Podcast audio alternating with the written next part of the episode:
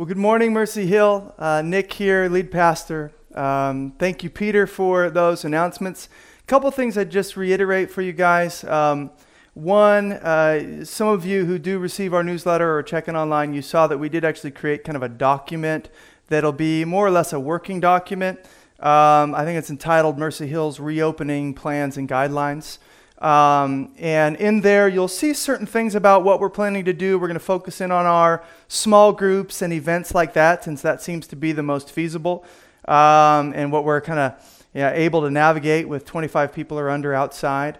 Um, and we have in there a list of kind of our commitments to you as far as CDC guidelines and other things, and then a few things we'd ask from you as well if you're going to be partaking in or participating in uh, some of those uh, groups or events, uh, just so we can try our best as a church to um, you know, do our part to care for the vulnerable, keep from spreading the virus, and things like that.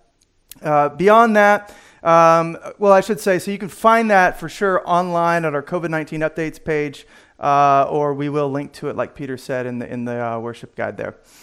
Also, I would say for the youth, um, the, uh, the hangout that we have uh, at 1 o'clock today, I'm actually going to be in there, and it was really just kind of on my heart to um, talk with uh, you guys about the sort of stuff that we're seeing going on around us. In fact, my sermon this morning is going to be on that as well. So, issues of race, racism, um, what the Bible has to say about these things. I realize that, you know, in junior high, high school, um, uh, it's probably stressful, probably difficult, and uh, a lot of things to kind of think through. And I'd love to be able to think, talk, pray through that stuff with you. So, hope to see you there. Um, with that, I'm going to open up with, by just reading um, from Revelation 5 uh, verses 1 through 10 this morning. Revelation is the last book in your Bible, uh, so you should be able to find it kind of easily. Revelation 5, verses 1 through 10. Let me read it, uh, pray, and then I'll, I'll kind of dive in and start to explain what we're doing this morning. This is a vision, essentially, from John. Uh, he's given this vision uh, of what's going down in heaven, and here's what we read. Then I saw in the right hand of him who was seated on the throne a scroll written within and on the back, sealed with seven seals. And I saw a mighty angel proclaiming with a loud voice, Who is worthy to open the scroll and break its seals? And no one in heaven or on earth or under the earth was able to open the scroll or to look into it. And I began to weep loudly because no one was found worthy to open the scroll or to look into it. One of the elders said to me, Weep no more. Behold, the lion of the tribe of Judah, the root of David, has conquered so that he can open the scroll and its seven seals. And between the throne and the four living creatures and among the elders, I saw a lamb standing as though it had been slain, with seven horns and with seven eyes, which are the seven spirits of God sent out into all the earth. And he went and took the scroll from the right hand of him who was seated on the throne. And when he had taken the scroll, the four living creatures and the twenty four elders fell down before the Lamb, each holding a harp and golden bowls full of incense, which are the prayers of the saints. And they sang a new song, saying, Worthy are you to take the scroll and to open its seals. For you were slain, and by your blood you ransomed people for God from every tribe and language and people and nation. And you have made them a kingdom and priests to our God, and they shall reign on the earth. Would you pray with me?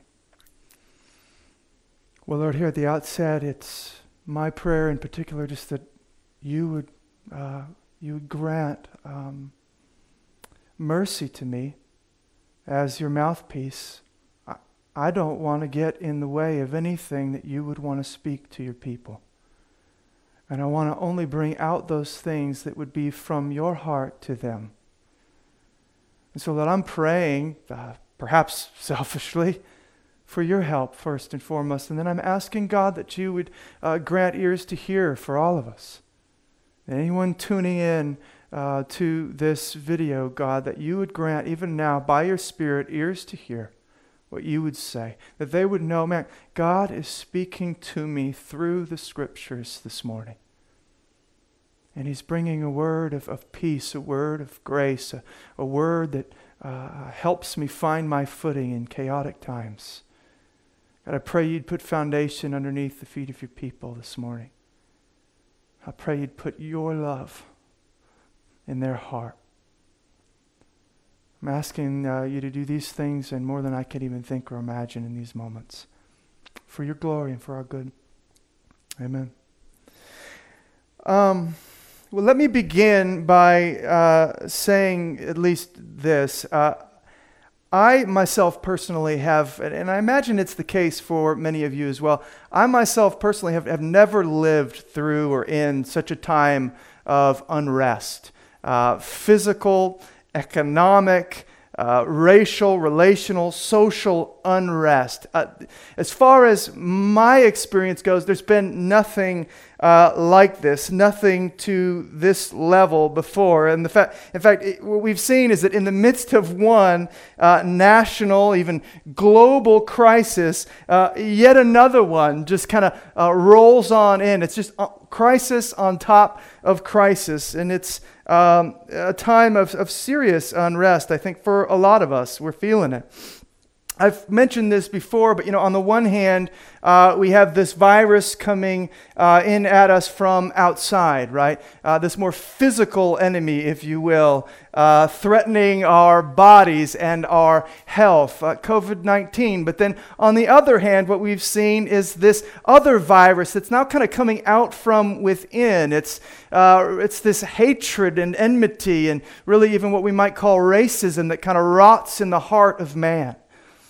And we got both of these things kind of coming on top of one another in these moments, in these days. And now, I'm not the type that usually, and if you followed along, you know, with our sermons and things, you know, I'm, I'm not the type that usually kind of, you know, hits pause on whatever sermon series I'm in to go address this or that, you know, current event or cultural issue. I, I tend to feel like, you know what, if we stay true to expositing God's word and give ourselves to hearing Him in the scriptures, it'll start to make sense of the stuff that's kind of going on around us uh, you know, currently and in the culture and things. So I'm usually not hitting pause on this series to get into this and hitting pause on that to get into that and following all the rabbit trails of, of cultural uh, happenings and things. But I will say, uh, that being said, every now and then there are times where the cultural moment is just simply screaming to be addressed. And any pastor who cares about his people is going to feel the need to kind of get in the fray and, and, and help uh, his people make sense of what is going on, what they're seeing. I, I, so, really, my goal is, is to kind of uh, help us as a church make sense of, bring God into, His Word into, the gospel into, the stuff that we see going around us uh, uh today. Now, it just so happens that um, such a, a, screaming moment, uh, like the one I'm mentioning, is, like I've said, has happened twice in a row now, one on top of the other. Uh, so what we've noticed is, you know, back uh, maybe a few months ago, I was going through the Gospel of Luke, and things were progressing quite nicely, albeit slowly, right? Uh, but we were moving, and I have every intention of getting back into that. But then all of a sudden, uh, this pandemic strikes. And I thought, you know, I just can't keep going on with business as usual here. We got to hit pause on this Gospel of Luke series. And, and this is when we kind of opened up the Do Not Be Afraid series. We want to uh, address some of the stuff that I think this pandemic, this current crisis, is going to bring out with anxiety and fear and some of the questions that we may have about God and His plan and His goodness in the midst of suffering. I hope you've found some of that to be helpful. But then here we come again to now yet another uh, uh, crisis screaming for attention, uh, calling out to be addressed from the pulpit. And uh, I am yet once more hitting pause on another sermon series and saying, no, we've got to address this.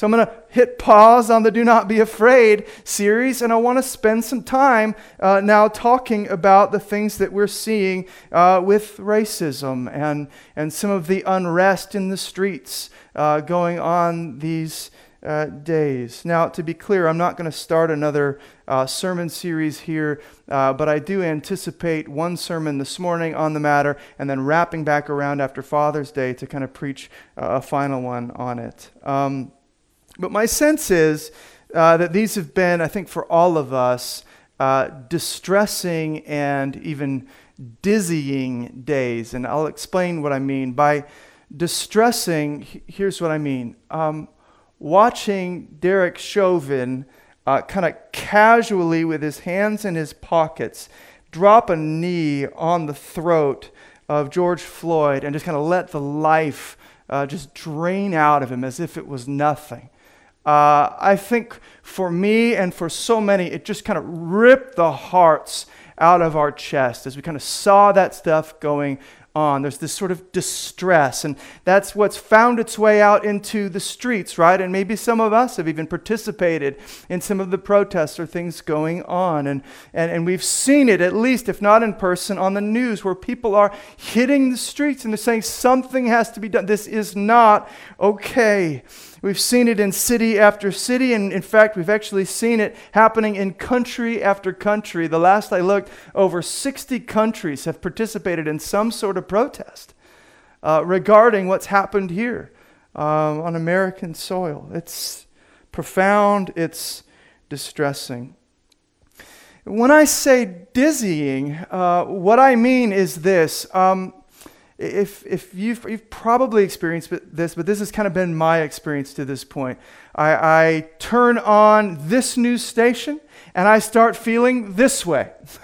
but then I turn on that news station and I start feeling that way about the stuff going on. So I say, forget the news for a little bit. But of course, then naturally we kind of go to our social media and we start scrolling. And then it actually gets worse because then we're now see kind of what our friends think about the issue. Now it's personal because we see our friends' opinions on the matter. And this friend is angry at that person over there. And that friend is angry at that person over there. And we kind of get in the midst of all this noise, we get disoriented, we get imbalanced, we get dizzy.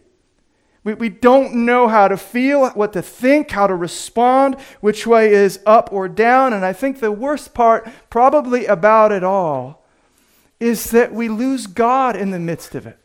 In the midst of the chaos and in the midst of the noise, we lose track of, gosh, where is God right now? What is he feeling? What is he doing? What's his heart for the stuff that's going down around us? It's been a prayer of mine that we would be spending more time in God's Word and in prayer with Him than we would, uh, you know, watching the news or um, scrolling our social media feeds or whatever it may be. Uh, and the reason I've been praying this for myself and for you, albeit I, have probably failed personally, uh, is, is not because I'm hoping that we'll kind of bury our head in the sand.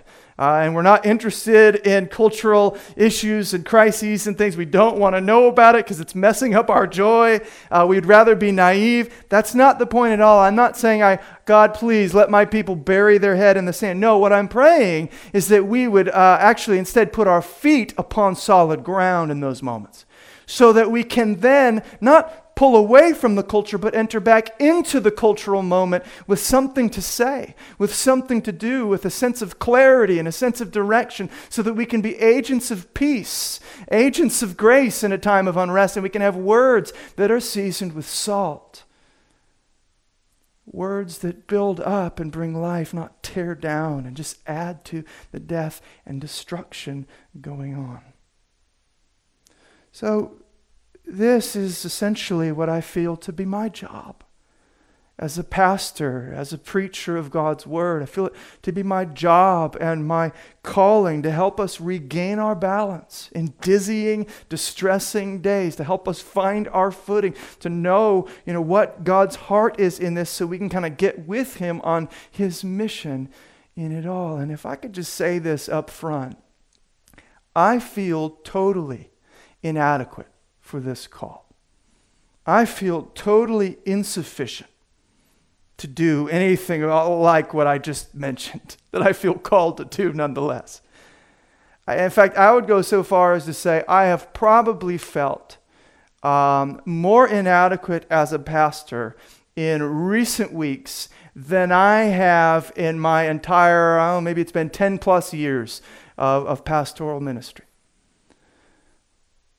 And I think uh, what I've noticed is I, I've not, and this is to my shame, I've not given myself in the past to deep, uh, intellectual, emotional, practical engagement with issues of race and racism. And, and, and, probably my guess is the, the reason for that is because I just haven't been personally all that affected by it. Which again, it's, it's just embarrassing that I would say, oh, well, because it hasn't affected me personally, I haven't engaged it as thoroughly as I, as I should have. But I think that's honestly the truth. Because if it were something pressing in on me that I felt personally and existentially, then you know what? I would be thinking and praying through it and addressing it. And so I just wanted to begin by saying, I'm sorry. And the reality is, there's a lot of things that I have to, to, to do some listening and some learning with regard to this issue. There's a lot of stuff I have to grow, and there's a lot that I don't know. I don't know what it's like to be a person of color in America today. I don't.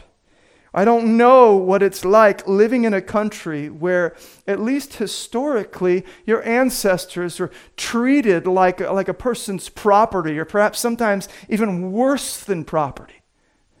Guys nowadays treat their cars a hundred times better than they used to treat some of our, our, our American citizens' ancestors. I, I don't understand what that is like. I don't know what that must feel like knowing this is the soil, this is the ground where that stuff happened to my family. And I, I also don't know to what degree this racism still subsists systemically even today. Because I don't think I feel it all the time or, or experience that in the same way. But I'll tell you what I feel like I do know. I, th- I think I do know a little bit about the Bible. I was just wrestling with how do I address this? I thought, you know, I think I do know a little bit about the Bible and about what God and his, says in His Word about these issues, how the gospel relates. And so I think that's what I have to offer. I'm certainly going to keep trying to listen and, and, and, and, learn, but I, I think this morning, at least, my goal is to start to get us into God's Word and say, okay, what does God have to say? Where's His heart in all of this? And I hope you find it helpful. Um, the title of the sermon for this morning is Every Tribe, Tongue, People, and Nation uh, The Issue of Race and the Gospel of Grace. And this is part one of, like I said, two, what I anticipate to be two sermons. And I've got really two items on the agenda for us, um, although the second is really just going to wrap into uh, uh, part two, the sermon we do the next time. Uh, but those two items are these first, learning the story, and then second, uh, living in step. Learning the story and living in step. In the first case, I simply want to get us into the storyline of Scripture. And I want to see what's God's heart for race and all peoples, and, and, and, and how is racism contrary to God's plan and his purposes for humanity. Um, so we're going to kind of, this morning, kind of give most all of our time to that uh, and kind of lay a theological foundation, as it were, uh, on, for this issue. And then the second thing that we'll just touch on this morning, really that idea of le- living in step is just kind of looking at the implications that spin out from this worldview, that spin out from God's heart for uh, every tribe, tongue, people, and nation. And we'll kind of look a little bit more practically at maybe how that uh, worldview kind of speaks into and influences uh, the current present moment and how we should uh, and can be responding. Okay, so with that, let me uh, get us into that first item learning the story. Um, I have found it helpful when trying to conceive of the whole storyline of the Bible uh, to really break it down into what I'd call four chapters. Um, and you'd kind of sum them up. If you had to give a chapter title, it'd be like this Creation, Fall, Redemption, Consummation kind of encapsulates the entire meta narrative of Scripture in four chapters. And what I want to do is kind of run this idea of race and racism through those four chapters and kind of get a sense of what God feels, and we'll kind of see what we can learn uh, from that together. So, first, then, uh, creation, chapter 1, creation. Before we can uh, really talk about creation, we actually need to kind of take a little bit step, uh, even before, be, before that, um, and talk about God Himself. because that's really where creation begins. He, uh, you know, always was, always will be, and it's really where the scripture actually begins. If you open to Genesis 1 1, you read this In the beginning, God. So he's kind of the starting point, the alpha point uh, of all creation. And, and this is important because what we understand, uh, even at the beginning, is that God is himself a, a sort of um, unity, even in diversity. Uh, and what I'm referencing to there, and I obviously don't have much time to go into this, but is the Orthodox Christian teaching on the Trinity that God is three persons and yet one in essence. There's one God, three persons uh, composing that God. I know that's confusing, and as you kind of make your way through the New Testament, you kind of see, you know, more of that unfold. But it's actually hinted at even right here in the very beginning, in the in the kind of opening uh, up of this whole idea of creation in Genesis one. Because we actually see there, uh, there's this person called God, right? But then if you read on in the narrative, you, you see, oh my goodness, there's not just this person called God, but then we're told that over the face of the deep and hovering over the waters, there's this other uh, person, as it were, called the Spirit of God. So there's the Father, we might say, and the Spirit. And then we understand that God creates all of this with uh, His Word, right? And John, in his Gospel, John 1 1 through 3, he's going to capitalize on this and say, listen, Jesus is the Word. He is the Logos, the Son of God. Uh, in the beginning was the Word, and the Word was with God, and the Word was God. And through Him all things were made. And so, already in the very beginning, we have these hints towards the fact that God is, in fact, a, a unity in the midst of diversity. Now, you're going to need to hold on to that because it really kind of sets the stage for all that follows.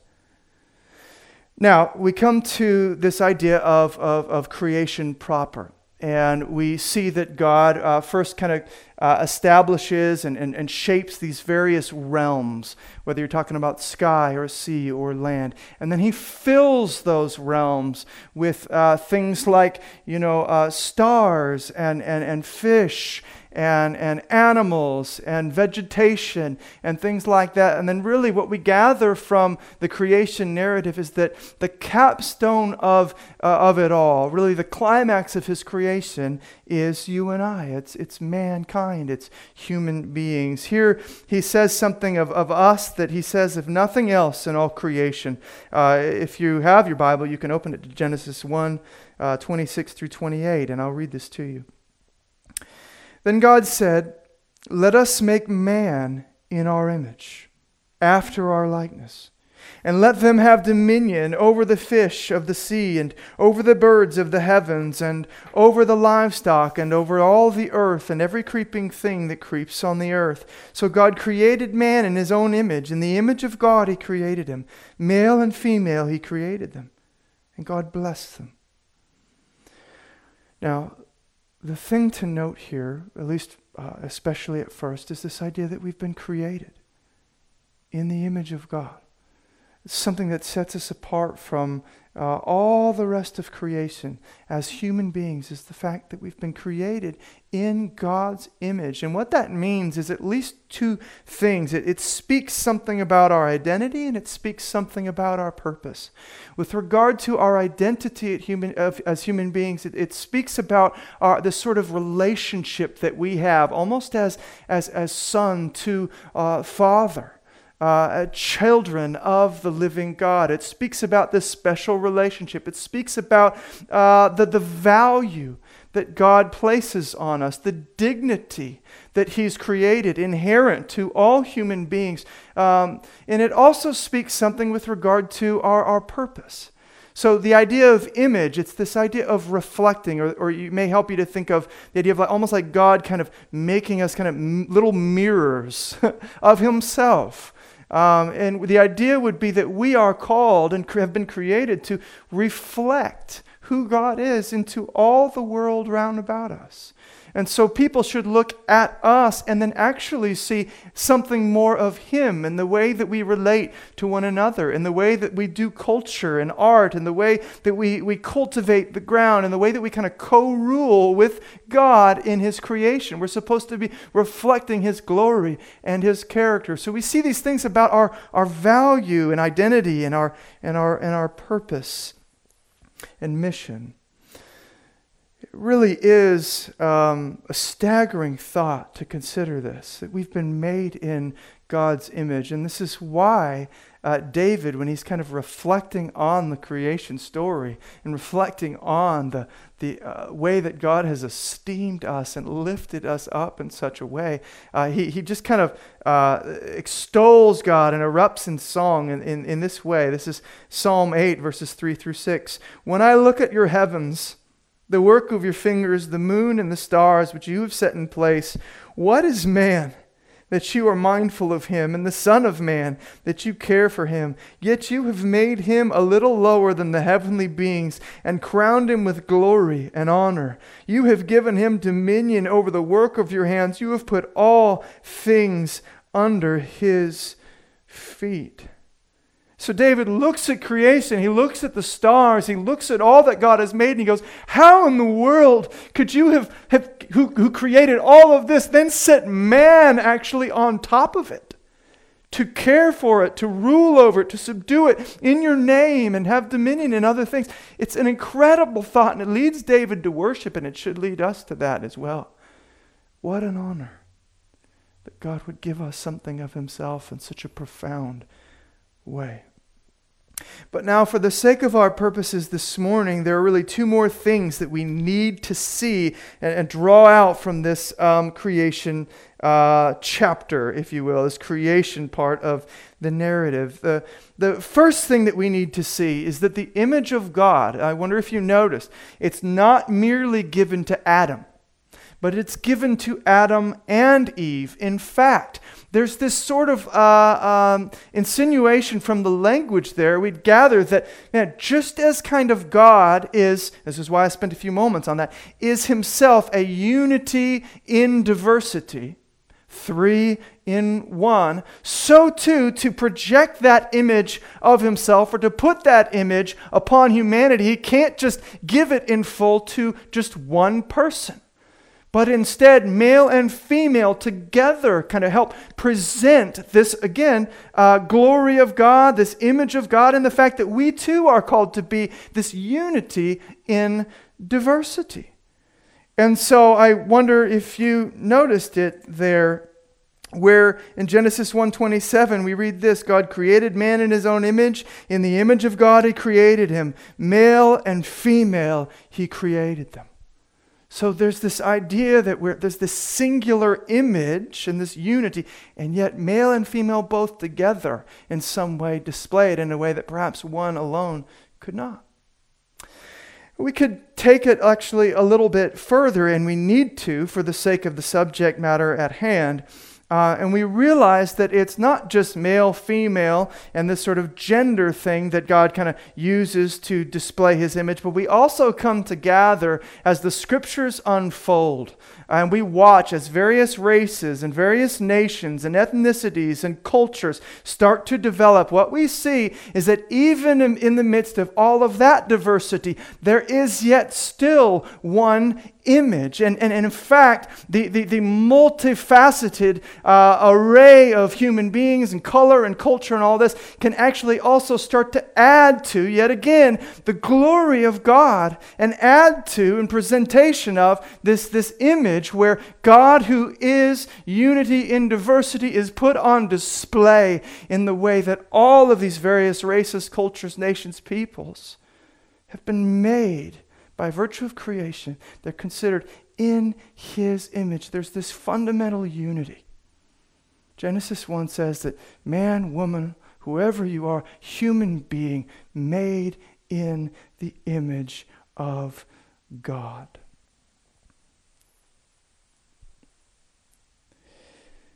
What this means is that every single one of us has been ascribed by him with dignity and value called to share in his purposes for the world. One is not better than the other. There is at bottom this sort of unity, equality.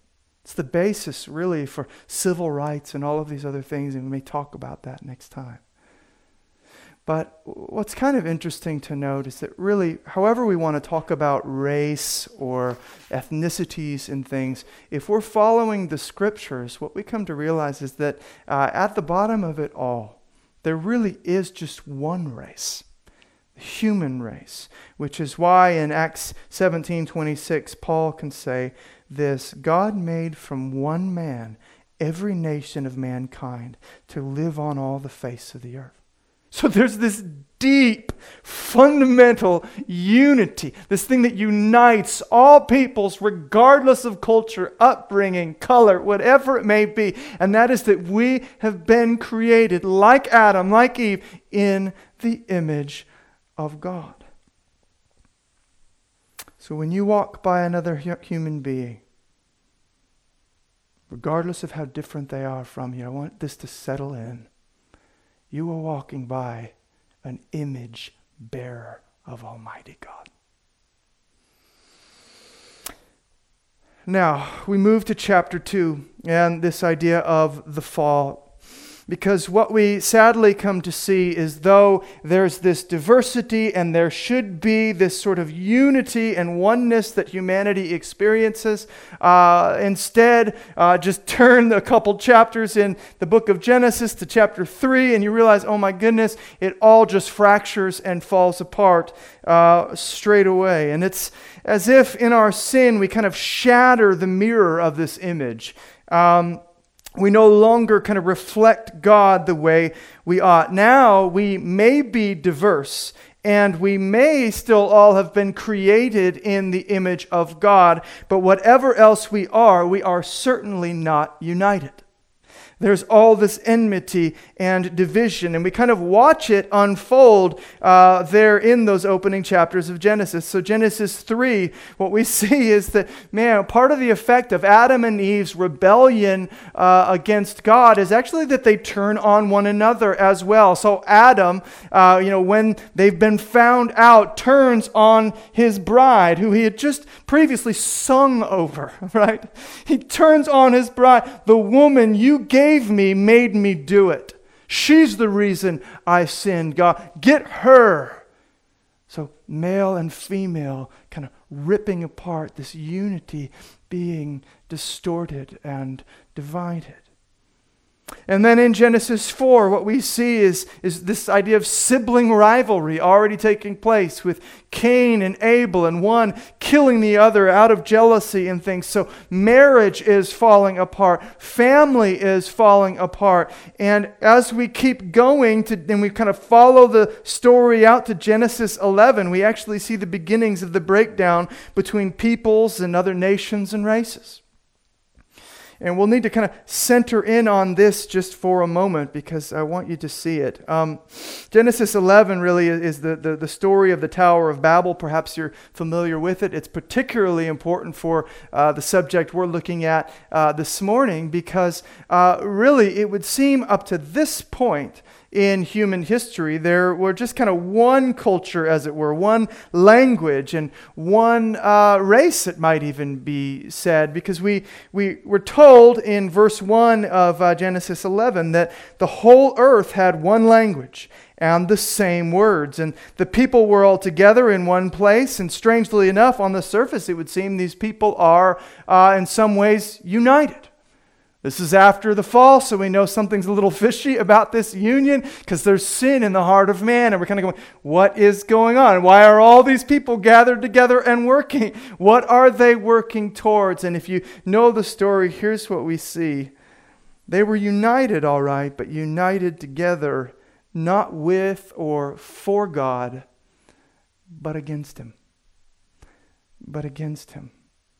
And so at Babel, we have this sort of coalition of rebel humanity gathered together in opposition of God, seeking to build this tower up to heaven, as it were. It would seem almost as if to overthrow, in, in an effort to kind of overthrow God, get him out of the picture. They're building this stuff up, we're told, not to make a name for him or to showcase his glory in all of the world, but instead to make a name for themselves.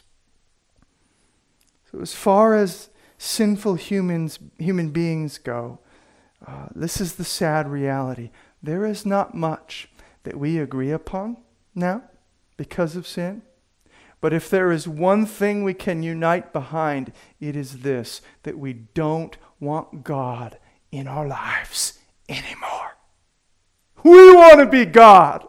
If there's one thing that can momentarily unite us, it is this I don't want God, I want to be God. And so that's what we see happening here. And it's this, actually, ironically, it's kind of this fundamental unity in fallen humanity that ends up leading to all the divisions that we see, right? And it makes sense because really what we uh, understand is when we're saying this, we're saying, I want to be God, you want to be God, and that can only last for so long because there can only be one who gets his or her way all the time, and it's going to be me, so watch out. It's going to be me. So we stab and we shoot and we push and we pull and we tear down and we oppress and we do what we have to do to get on top. You see, this, this, this thing that momentarily unites us in opposition to God is the very thing that kind of becomes the, the seed by which we're all divided in the end. And that's how the narrative plays out in Genesis 11. When God catches wind of what humanity is up to, using their one language and their one culture in this one place to try to get rid of the one true God, he comes down. And it's almost like he just drops a boot on this kind of army of ants. If you've ever done that, you know, you drop the boot and the ants just scatter. And that's what we see happen disunity, division. We're told that God confuses their language and they're dispersed from there over the face of the earth, verse 9. And it's really here, according to the way that Scripture describes it, at least, that it would seem uh, we finally start to get this subset of various races and cultures because now they're they have different languages. Now they're going and they're, uh, they're situating themselves in different places all over the world. They're starting to develop different culture, different arts, different political things, different even religions and this sort of stuff. They're starting to take on different physical characteristics. And so it's here in Genesis 11 that we start to see okay, different races coming into view, different ethnicities coming into view. So here's the, the tragic irony, really, in all of this. In our uh, conjoined attempt to be like God apart from God, we actually end up becoming less and less like Him and less and less like each other. There's even more now animosity, arrogance, conflict, spite, enmity, firing off in every direction, vertically, horizontally. Now, this, brothers and sisters, is what we see playing out in the streets in the news, and if we're honest sometimes, even in our own hearts. Chapter 1, creation. Chapter 2, fall. Chapter 3, redemption. Genesis 11 is quickly followed, thankfully, by Genesis 12.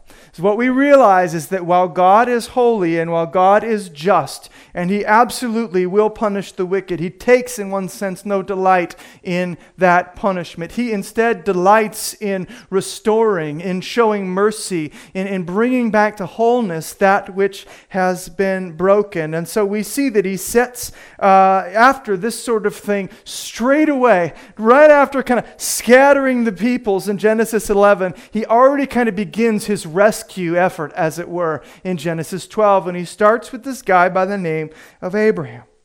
God promises to make of him a great nation, and in this way, Abraham becomes kind of the headwaters of the chosen people of Israel. But now we got to stop and ask so, what's God going to do with Abraham? What does God say his plan is for Abraham? Is this just kind of another example of favoritism or even another example of racism? God says, I like this guy more than all the others. Let me hang out with the people of Israel. I'm going to make a nice nation. You'll be my people. Let's forget everyone else. No, that's not what happens. Here's what we read Genesis 12, 1 through 3. This is, this is what God says to uh, Abraham. Now the Lord said to Abraham, Go from your country and your kindred and your father's house to the land that I will show you. And I will make of you a great nation, and I will bless you and make your name great, so that you will be a blessing. I will bless those who bless you, and him who dishonors you I will curse, and in you all the families of the earth shall be blessed. So I wonder if you heard it. He says, Absolutely, Abraham, from you I'm going to make a great nation and I'm going to pour out my blessing upon that nation. But here's the point I'm going to bless your nation with a view to blessing all nations.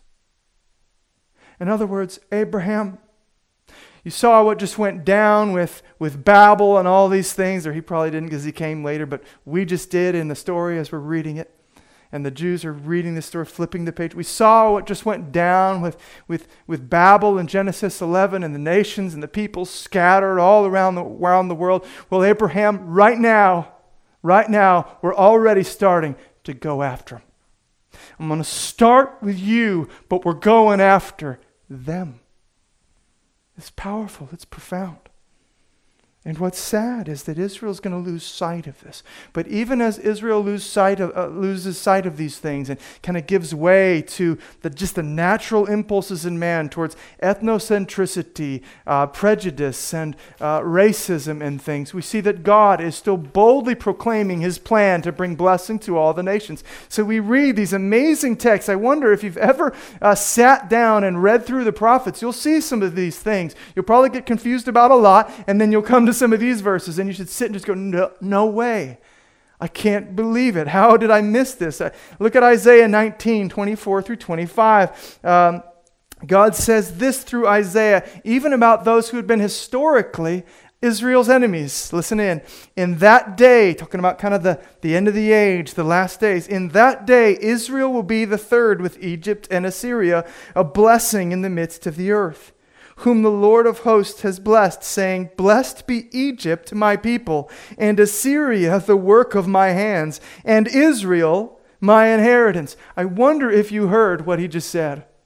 He essentially said, Listen, uh, Egypt, oh, I know you enslaved Israel, right? You know the story of Exodus. Assyria, oh, I know you're the reason why my people were sent into exile, right? Assyrians came in and, and took people there in, in Samaria and whatnot. He goes, Listen, I know historically your nations have been at odds, but here's what's going to happen. In the end of days, at the, at the last, in the last days, I'm going to bring you together. I'm going to make Egypt my people. I'm going to pour out my blessing upon Assyria in the same sorts of ways that I've done this thing with Israel. There's going to be no fundamental difference because all have been created in the image of God, and I love all of them. And even when I started to work with Israel, I was going after all the nations. And He's going to bring that to fruition, to fulfillment. But here's the question if Israel continues to kind of, if you know the story, continues to fall into ethnocentrism and, and, and, prejudice and things and miss the mark and miss the trajectory that God had set them on with these promises in Abram. How is God going to fulfill this? If you're a Christian, you know the answer. It's the answer to every Sunday school question. You see, in the line of Abraham would come another, one called the Son of God, the Christ, the Messiah, namely Jesus, a perfect man, an unbroken mirror and image of his Father's glory. Jesus will be the one to fulfill the promise made to Abraham. He's going to be the one to, to make good on the prophecies uh, prophesied by Isaiah. He's going to bring blessing to Israel and blessing to the world, and he's going to do it by giving himself up to death, even death on a cross. Not for his own sin, but for ours. Now, here's what I want you to see, I mean, obviously, there's so much we could talk about with regard to Jesus, his ministry and life, and, and what he did for us on the cross. But what I want you to see in particular is the way that he goes about reversing the curse that took place there at Babel. It's so profound, it's so amazing. Because you see, just like at Babel, so also at Calvary, around the cross, okay, all humanity gathered against God, gathered against God's anointed, raging against God's anointed. There's this strange, again, and sinister unity that the fallen humanity is uh, engaging in in this moment as they yet once more find unity of purpose in opposing God and his purposes. Your enemy is my enemy. It's about the only thing fallen men could agree upon. They're all there, Jew and Gentile, all have their representatives around the suffering servant, the suffering Son of Man, the sacrifice on the cross, Jesus, as he, hung, as he hangs there. This is why uh, the disciples say in Acts 4.27, listen, and truly in this city there were gathered together against your holy servant Jesus, whom you anointed, both Herod, and Pontius Pilate, along with the Gentiles and the peoples of Israel. They're all there. They're all around the cross, laughing, scoffing, mocking, whipping, lashing, piercing. It's all falling on him. Fallen humanity can't agree on much, but they can agree on this get God out of here. Crucify him. The amazing thing about our God and this gospel of grace is that he takes this most vile expression of human pride and rebellion and enmity and he actually uses it to restore us and reunite us with himself and with one another. So check this out. The day of Pentecost, right? 50 days after his resurrection comes, day of Pentecost. Jesus has raised from the dead at this point, ascended to the Father. He's going to pour out his Holy Spirit. And when the Holy Spirit is poured out upon the church, what happens? Well, all of a sudden, all of his disciples and all these Christians start speaking in various tongues, and we're told that they're speaking in, in, in, languages from every nation under heaven, Acts 2 5.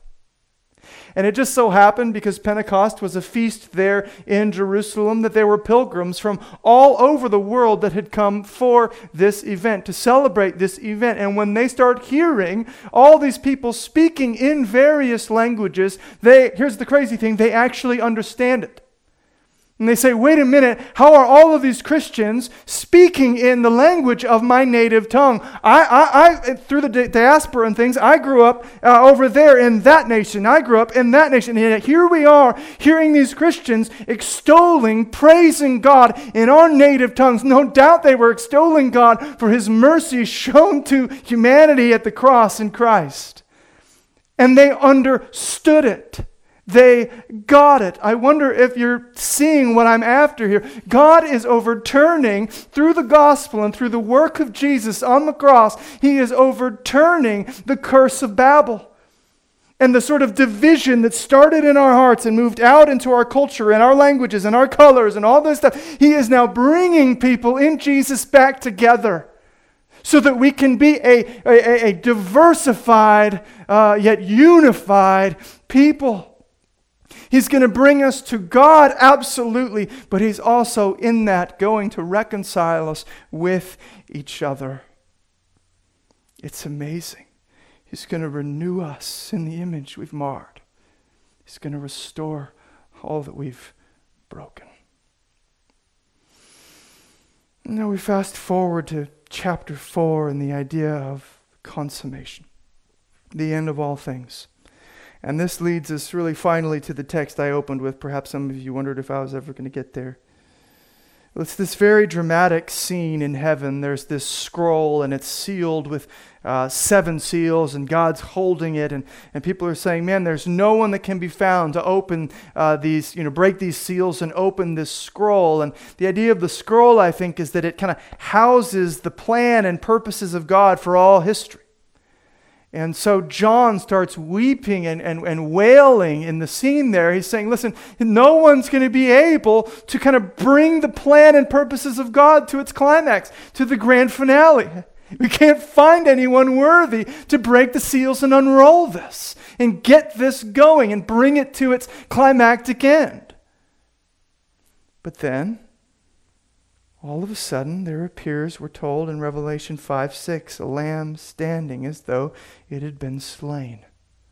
This is a very curious description, very vivid imagery, I think, used to show that Jesus, uh, through his death, slain, is actually victorious. It's, it's through, ironically, through his death that he conquers.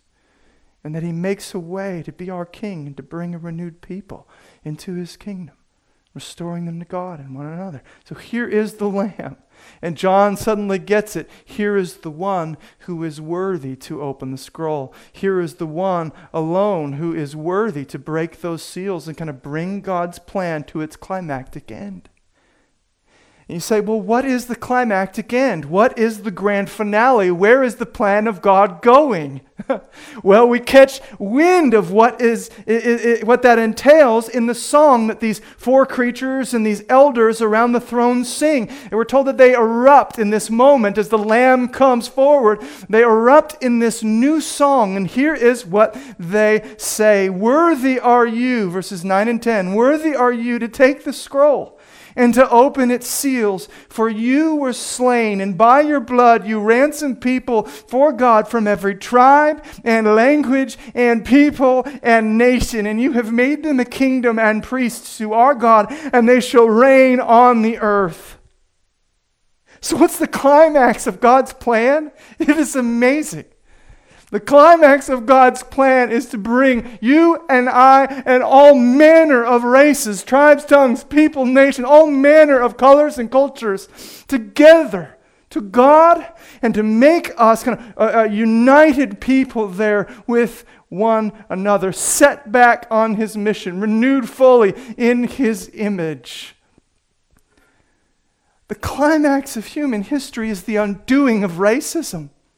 You could put it it's the final ridding out of that root of pride and I will be God and no one else will be God that causes us to oppose all manner of people different than us, whether gender, socioeconomic, race, it doesn't matter. I will be God and I will crush you if you get in my way. That's the human dilemma. We can agree on one thing get God out of the picture, and then it's me against you.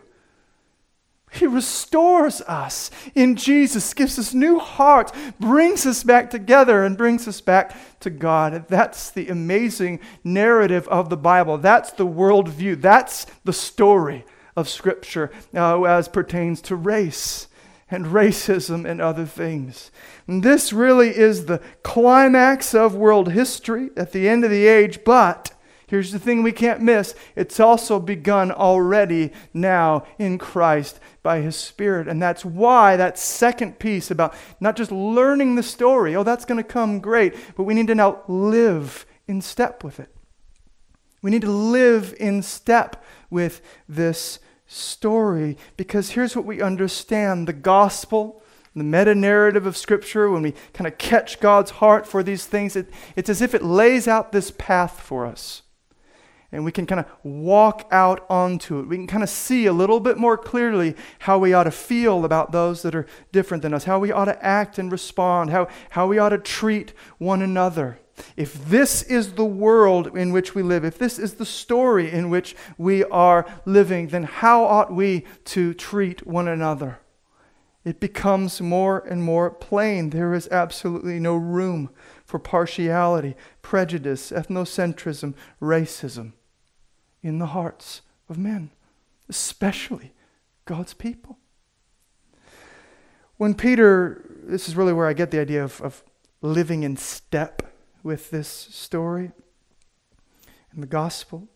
When Peter the Apostle even after he kind of got the gospel himself, he was saved by it. He was even kind of called as a minister of it. When, when Peter, uh, though he knew the gospel, was beginning to pull back to his ethnocentric sort of ways, and he was pulling away from Gentiles and things, we're told that Paul, another apostle, opposes Peter to his face.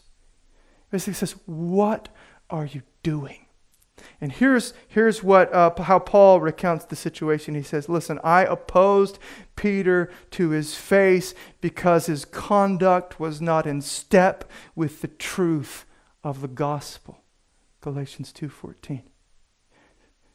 You're walking contrary to the path, the clear path that the gospel puts forward. You're not in step with the gospel anymore when you let prejudice and, and, and, and, and, and racism and partiality and ethnocentricity kind of take root in your heart and fruit out in your actions. You are not walking in step with the gospel anymore. Because, listen, all human beings have been created in his image. And all human beings have fallen, sinned, and fallen short of the glory of God. There's not some that are a little better than others, some that are a little worse. All are in the same place. And yet we also know that Jesus came. God so loved the world that he sent his only Son to be slain for us. And we're saved not on our own merit, not by our own strength, certainly not by the color of our skin. We're saved by grace through faith, freely, on the basis of Christ's life, death, and resurrection. And if that's true, Peter, if that's true, then my goodness, there is no room for this nonsense, not sharing a table with people of different races or whatever. All the doors are wide open. There's room at the table for anyone.